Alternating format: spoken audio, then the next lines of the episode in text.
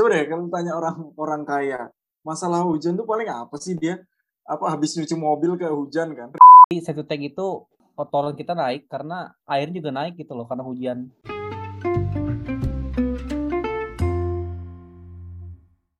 Kembali lagi di episode podcast Filsuf Abal. Nah, kali ini eh podcast ini diambil dalam suasana harusnya musim hujan ya, tapi nggak jelas juga nih musim hujan. Kalau di Kalimantan gimana? Sama Pak. Kadang-kadang hujan, kadang-kadang enggak. Tadi baru aja helikopter lalu lalang di kota Palangka nih. Apa nih Helikopter hubungannya sama pemadam hujan? pemadam Oh. api. Wah anjir, padahal musim Iya, hujan ya? Nah itu nggak tahu tuh musimnya atau enggak. Tapi pemadaman api di beberapa titik ya. Helikopter pemadam hutan. api itu kayak, kayak gimana sih bentuknya? eh yang dia bawa semacam bom air gitu loh. Oh, di bawahnya gitu diikat ya? Ya betul. Oh, Ada beberapa gitu. area yang sudah mulai ada titik panasnya. Soalnya di Jawa nggak pernah kelihatan sih kayak gitu. Hai. Di sini pemandangan rutin tuh. Setahun Ya, sekali di- lah biasanya. Di Kalimantan doang. Apalagi Kalimantan Tengah ya. Iya, ya Kalimantan, Sumatera, Riau. Oh iya, Sumateranya Riau ya. Riau banyak tuh. Tapi tuh hujan yang nggak jelas gini tuh jadi bingung pak. Mau mau batalin batalin apa? Kalau malas malas diajak kongko itu alasannya jadi bingung. Kalau hujan kan itu bisa ngedi ah paling hujan kan alasan bisa buat hujan. Ternyata Iya. panas, anjir kayak gitu. Iya sering sering luput lamaran eh, ramalan cuacanya. Kadang-kadang panas, kadang-kadang hujan. Itu kayak alat BMKG itu juga bingung deh. Iya itu sudah mulai terasa ya efek perubahan iklim. Bukannya Iya. udah udah udah mulai sih sebenarnya, tapi kan secara dosis beda-beda ya tiap tempat ya Pak ya. Kalau di tempatmu paling kerasa apa? Apa soal perubahan iklim kah? Iya, soal hujan. Kaitannya sama hujan apa? eh ya itu tadi nggak nentu kan. Hujannya nggak nentu dan beberapa hujan kan sebenarnya jadi ini kan, jadi suatu uj- ujian ya bagi tata kota sebuah kota ya. Kalau Hmm. tata kotanya Oh jos, iya. aman. Tapi ya kalau banyak sering terjadi korupsi, penyalahgunaan anggaran, ya banjir jadi hujan jadi musibah lah. Bikin banjir, gorong-gorong penuh. Kalau Klasik tapi sih. kalau kalau hidup di Jakarta jadi gampang, Pak. Kenapa tuh? Kalau hujan, banjir tinggal salahin Bogor. Karena kayak sana gitu. daerah ketupannya ya aslinya ya. Eh, iya kan, air kiriman dari Bogor. Udah selesai, bukan salah, bukan salah siapa-siapa hujan apa banjir Jakarta. Gak ada yang salah jadinya. Pokoknya air dari kiriman dari Bogor. Tapi memang secara ilmiah gitu ya. Gimana tuh maksudnya? Maksudnya memang secara ilmiah memang karena Bogor lebih tinggi gitu, turun ke Jakarta. Iya, Bogor lebih tinggi. Nah, Bogor kan juga kota hujan, Pak. Oh iya iya dikasih gelar itu ya. Sebetulnya kota hujan. Jadi hujan ini nggak tahu jadi musuh apa jadi temen di Bogor. Udah jadi brand kota ya padahal ya harusnya temen ya. itu kalau naik motor di Bogor meleng sedikit sedikit hujan itu udah. Tapi sebagai anak kos-kosan, apa yang paling membuatmu sulit hidup kalau sedang musim hujan?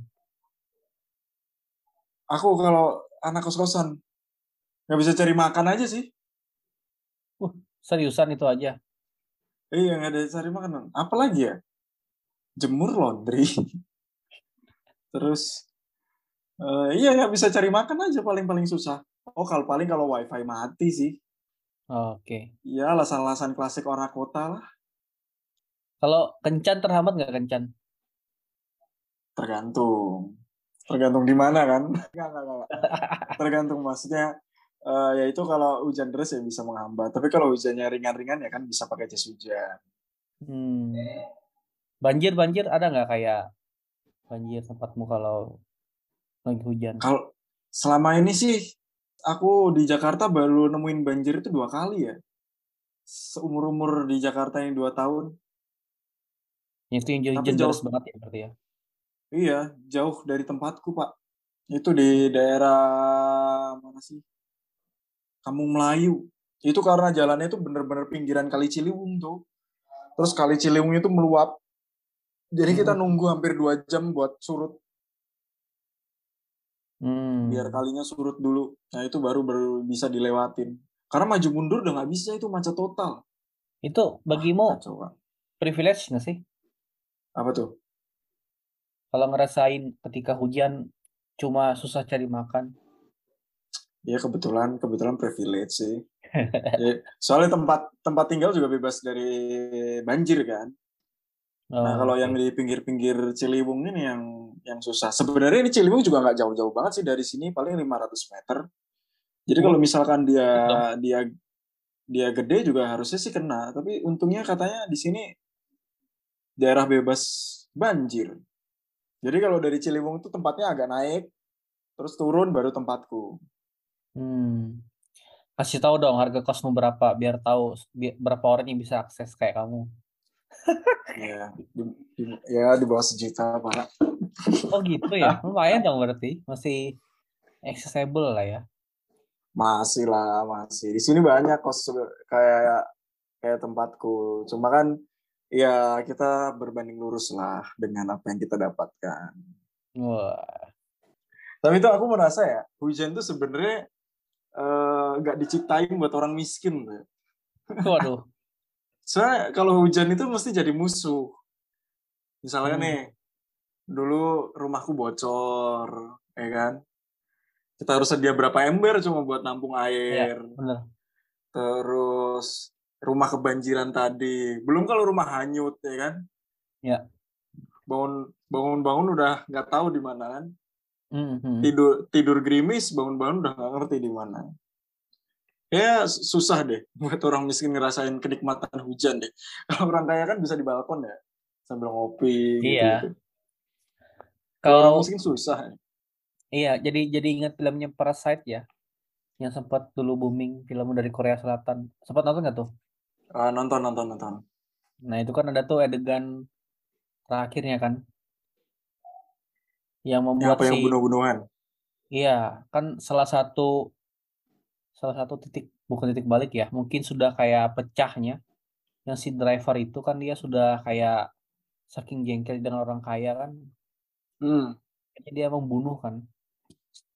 Ah, Nah, salah satunya adalah yang di highlight adalah ketika sudut pandang itu sih yang menarik ketika orang kaya ngelihat hujan dia melihat bahwa besoknya cerah. Kan emang cerah ya di situ ya. Akhirnya dia bisa barbekyuan, bisa undang teman-temannya party gitu kan, menyenangkan dan dia senang dengan adanya. Tapi beda halnya dengan yang si driver yang dari Oh iya, dia kebanjiran ya.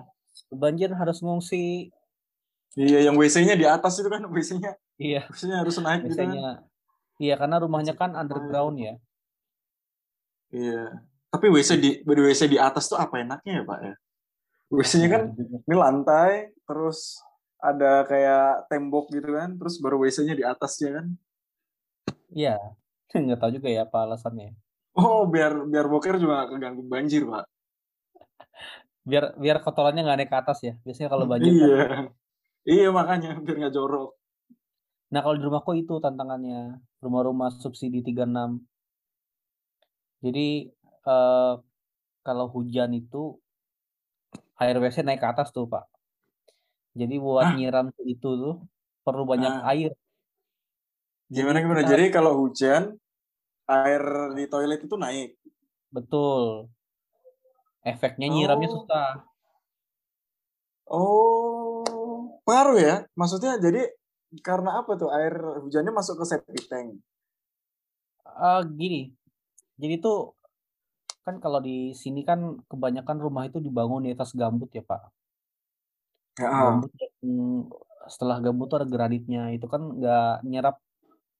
Intinya secara kualitas eh, sanitasi itu kurang lah, Pak. Karena saking nggak nggak nyerapnya gitu loh. ya. Jadi dia ngurung air. Jadi airnya air tuh nggak langsung hilang, tapi air itu naik bersamaan dengan banjir itu. Eh gimana sih? Jadi septic tank itu kotoran kita naik karena air juga naik gitu loh karena hujan. Karena nggak ada penyerapannya gitu. Efeknya juga waduh. dalam dalam toilet tuh juga banjir. Eh juga naik airnya. Jadi kalau kita kencing atau buang air besar itu kotoran kita susah buat dibuang. Itu banyak itu yang ngalamin kayak gitu. Banyak, hampir semua di sini kayak gitu. Makanya banyak yang diakalin kan bikin gorong-gorong atau apa gitu. Nah, kebetulan kemarin tuh tukang rumahku tuh kurang oke, jadi ya susah lah. Oh, anjir. Baru ngerti itu tanah gambut pengaruh banget ya? Iya, karena granit juga kan. Ya sebenarnya tuh bisa sih diakalin sebenarnya, tapi kan ya namanya rumah murah ya. Jadi ya Hmm. begitulah. Tapi makin ke sini tuh makin masalah gara-gara banjir nih makin kompleks ya kayaknya. Dulu Iya. Ba, apa eh gara-gara banjir, gara-gara hujan. Hujan Iya mah dulu cuma bikin paling telat, telat sekolah, ya kan, bikin buat Ah, alasan nggak berangkat sekolah, cuma buat Mhm. telat ke kantor, telat kerja. Sekarang anjir macam-macam masalahnya. Bisa bikin penyakit banyak banget lagi. Penyakit, bikin orang ekonominya terhambat. Sangat kompleks banget sih. Bener sih katamu, kayak ada peralihan ya. Dulu waktu kita kecil ya, atau aku ya kecil kan tuh seneng loh rasanya kalau banjir. Karena bisa mandi di sungai, bisa dulu tuh jalan-jalan di gang tuh banjir aja kita berenang situ kayak belajar berenang. Asik aja gitu kayak anak kecil. Terus libur sekolah. Tapi sekarang kayaknya ban- hujan dan dampaknya itu membawa hal yang lebih kompleks dan rumit loh. Iya, makin banyak aja nih. Iya, Ya itu masalahmu aja aku nggak pernah ngebayangin sampai saya kayak gitu. ya itu baru yang seperti itu ya. Ini yang agak unik tuh, jadi eh, di perumahanku ini kan rumah pasti kurang lebih sama ya secara bentuk ya. Nah yang lucu adalah di seberang rumahku ini kalau banjir hujan deras itu kebanjiran rumahnya. Hmm. Padahal secara letak bangunan, posisi itu sama. Hmm. Aneh kan? Jadi Nah, ibaratnya kalau kita eh, hadap ibaratnya kayak kita sama-sama nyewa satu kos ya. Tapi kita berhadap berhadapan tempatmu banjir, tempatku enggak. Nah, kayak gitu kejadian di sini tuh. Padahal di lantai yang sama, di posisi tanah yang sama. Dan arah ke pembuangan airnya eh kayak selokan ya kalau orang bilang ya. Kalau kami sini bilangnya pengaringan itu. Itu keluar aja airnya sama, tapi tempat sebelah itu enggak. ah, ya ya ya ya ya. Itu yang yang bikin beda apa itu? Nah, aku juga nggak tahu sebenarnya itu kenapa. Padahal sama aja, maksudku secara posisi tanah, sama-sama tanahnya juga dicor kan depannya kan. Jadi halaman tuh cor. Tapi emang sih masalah-masalah gara-gara hujan ini cuma dinikmat dialami orang miskin sih. Deh kalau tanya orang orang kaya, masalah hujan tuh paling apa sih dia? Apa habis nyuci mobil ke hujan kan? Ritual Ah, iya hujan benar. katanya. Paling kan gara paling kan itu kan habis nyuci mobil kehujanan itu masalah orang kaya kalau hujan. Orang miskin banyak banget. Dulu kok apa diare lah segala macem lah. Sekarang Iya. tambah-tambah lagi. Gimana ya kalau orang miskin dengar gitu ya? Maksudnya orang kaya masalahnya hanya ah baru nyuci mobil. Pasti sakit hati banget ya. Ya Timpang inilah kalau aku jadi orang miskin aku inilah buka usaha cuci mobil biar orang kaya susah. Tapi ini nggak sih kayak eh aku nggak tahu ya secara psikologis ya, tapi kalau hujan deras gitu kan biasanya kan kalau kita yang tinggal di kawasan yang nggak nggak bebas banjir kan deg-degan nggak sih biasanya? Ini gimana Kawasan kawasan nggak bebas banjir jadi deg-degan. Eh sorry, maksudnya kawasan kita yang kita yang tinggal di mungkin di bantaran kali atau ya tempat resiko banjir karena hujan, itu kita pasti deg-degan kan? Kalau misalnya lagi hujan deras. Ya kalau ya kalau hujan deras ya paling rumah saudara jatuhnya. Tapi kalau di kampung halamanmu gimana Pak? Apakah eh, punya kesamaan eh, kejadian dengan Jakarta kalau banjir? Nggak ada pak aku pak. Aku belum pernah terus terang aja aku belum pernah kebanjiran ya. Kalau Oh, kalau rumah kalau rumah bocor pernah. atau Mhm. atap genteng atap seng gitu bocor pernah tapi kalau rumah kebanjiran terus satu satu RT gitu kebanjiran belum pernah aku pak alhamdulillah Tapi- ya Tapi memori soal dampak dari hujan yang deras itu terasa ya. Selain iya banjir. paling iya paling karena dulu nggak bisa nggak bisa nggak berangkat sekolah. Tapi itu bukan memori buruk sih. Nggak bisa berangkat sekolah dulu malah jadi memori memori Senang ya? menyenangkan. Anjir emang. Jadi emang perspektifnya macem pak. Buat Iya hujan. sih. tapi bisa jadi peluang peluang ini juga peluang usaha. Ojek payung manfaatin hujan. Itu kalau di bawah Iya, iya. terowongan-terowongan di Jakarta itu eh, jual ponco atau ponco nggak Ah, jas hujan jas hujan plastik itu yang sekali Oh, pakai sepuluh ribuan itu banyak tuh jadi hujan ini buat kita menghadirkan musibah tapi juga bikin rezeki juga Itu yang kayak jas apa namanya ojek payung itu masih eksis ya? ojek payung masih banyak Jakarta masih banyak Hmm. paling Gokil. deket-deket mall gitu Itu ojek payung itu dia mengantarkan orang ke transportasinya atau gimana sih? Iya, bisa? Bisa aja ke halte Transjakarta kan, Oh, atau ke motor atau ke parkiran mobil gitu. wow. Jadi Masih itu masih gitu ada, ya? Pak. Nah, iya, itu biasanya anak-anak. Tapi yang aku bingung kalau nggak hujan mereka ngapain ya? Harusnya tetap relevan ya. Kan kalau nggak hujannya panas ya. Lindungi dari panas ya. Iya, maksudnya gini, kalau ini kan bi- biasanya anak-anak ini ya, anak-anak dari ekonomi marginal ya. Hmm, hmm. eh di satu sisi mereka seneng dapat duit kalau hujan. Tapi sebenarnya Ya. di rumah mereka khawatir rumahnya Oh, kebanjiran. satu hal yang paradok banget ya. Anjir, itu dia mengalami dua hal itu dalam satu hujan yang sama itu mengalami hujan. Padahal hujannya deres kan. Wah duit nih. Hmm. Wah banjir nih. Berkah sekaligus musibah ya. Di saat yang bersamaan. Iya. Itu. Emang, emang dapat berapa mereka sih sekali sekali jasa itu? Aku sih pribadi belum pernah pakai ya. Tapi kalau nggak salah sih antara 5.000 sampai 10.000 paling. Wow, ada ada tarif range-nya gitu ya. Iya lah, tap. Ya gimana kalau mau kasih 2.000, Jakarta masa 2.000. bisa, Kalau sama parkir ya.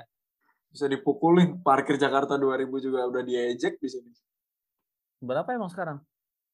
Parkir motor ya 2.000 tuh jarang, Pak. Jarang banget, 5.000 lah. Waduh. Jarang parkir motor 2000 itu. Ya ada, cuma jarang. Hmm. Se ini tuh rata-rata 5000. 5000, 8000, ada yang 10000. Yang satu tarif ya. Bukan tarif progresif, bukan tarif yang per jam. Iya, iya, iya. Tarif per jam lebih Wow. ngeri lagi. Wow, wow, wow. Mantap ya. Ngeri juga ya. Jadi sangat Makanya. komersialisasi sekali ya kalau kita bicara efek hujan ya. Ada sisi komersialnya, ada sisi juga sangat Ya. getir dengan semua mungkin kesalahan kebijakan, mungkin juga dengan penyakit dan lain-lainnya kan. Ya emang kalau kalau salah aku jadi inget tuh anak kasusnya eh, anaknya Ridwan Kamil yang almarhum itu kan tenggelam di sungai itu kan ya. Itu kan sungainya Iya. katanya lelehan lelehan sama hujan yang dari gunung es kan. Iya, iya. Gila itu itu aja apa namanya air bisa terkelola bagus gitu ya. Satu aliran nggak keluar keluar terus airnya jernih lagi. Mm-mm. Coba ngebayangin bayangin kayak gitu di sini kayaknya susah pak. Ciliwung kayak gitu-gitu aja Ciliwung. Susah sih kalau kayak gitu sih udah harus kita lihat konteksnya juga kan. Ya, kapan ya? Tapi orang di Jakarta ini orang yang paling kuat, salah satu orang yang paling kuat ngadepin hujan dan banjir itu orang Madura, pak. Kok bisa? Orang Madura itu banyak banget tinggal di bantaran kali. Hmm. Salut tuh aku buat orang Madura yang di Jakarta. Dia udah nggak kepikiran lagi tuh hujan-hujan lagi, tinggal di bantaran kali. Gokil pak. Banyak Survival banget itu ya. da- daerah-daerah Jakarta Pusat tuh. Wah kacau. Daerah Jakarta Pusat tuh nggak ada sekilo loh itu dari istana. Tapi tetap ya, efeknya maksudnya secara akses juga terbatas ya. Iyo, Tapi kalau ngomongin soal ini ya, hujan dan banjir Jakarta kan selalu jadi bahan politik yang empuk ya. Ya. Nah, menurutmu gimana nih di dua masa kepemimpinan? Oh iya, aku sih, aku cuma ngalamin Anies, Pak. Oh iya ya. Ya, cuma ngalamin Anies sih. Cuma emang kalau waktu hujan itu terus gorong-gorongnya banyak air, pasti pasukan orangnya langsung langsung nyamperin sih kalau hmm. di sini. Hmm. Kan ada pasukannya itu. Wah kalau ya, ngomongin ya. hujan, terus kaitannya sama politik berat pak. Hmm. hmm. Tapi Susah. bisa nggak kasih, kasih nilai berapa gitu di eranya Pak Anies? Buat kebijakan buat pengatasan buat banjir. Uh-huh. Buat pengatasan banjir. Ini subjektifku ya. Baru dua yeah. tahun tinggal di Jakarta, musim hujan baru dua kali ya. Menurutku 8 sih. Waduh. Lebih lagi dong nih. Enggak dong. Enggak dong. Dia kan nggak pengen lagi. Oh, masa sih? Oh ya presiden dia pengen, ya. Dia pengennya presiden dong. Udah cukup dia. Iya, ya udahlah ya. Semoga uh, Pak Anies juga merasakan hujan di istana mungkin mungkin ya ya kan hujan menurut Pak Anies kan hujan tuh harus dimasukin ke dalam tanah bukan dialirkan iya. dengan gorong-gorong raksasa ke laut itu Waduh. prinsip yang bagus saya dukung sebagai closing ini statement yang bagus mengutip dari Mr. Anies Baswedan oke Jadi kalau semoga kita, apa nih kalau kita nggak mau nggak mau susah karena banjir jangan miskin gitu kan ya harus kaya ya ya harus tinggal di tempat yang layak lah.